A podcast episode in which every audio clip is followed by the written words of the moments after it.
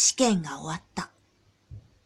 僕はダウンジャケットの前をきちんと止め、念のために持ってきていた折りたたみ傘を開いて帰ろうとしたところで会場から出てきた彼女に出会った。彼女が傘を持ってくるのを忘れたので一緒に帰ろうというのだ。僕は彼女の頭に傘を差してやりながら駅までの道のりを歩いた。気温はとんでもなく寒かったはずだが、寒かったとか冷たかったという記憶はない。彼女と取り留めもないことを話しながら帰った。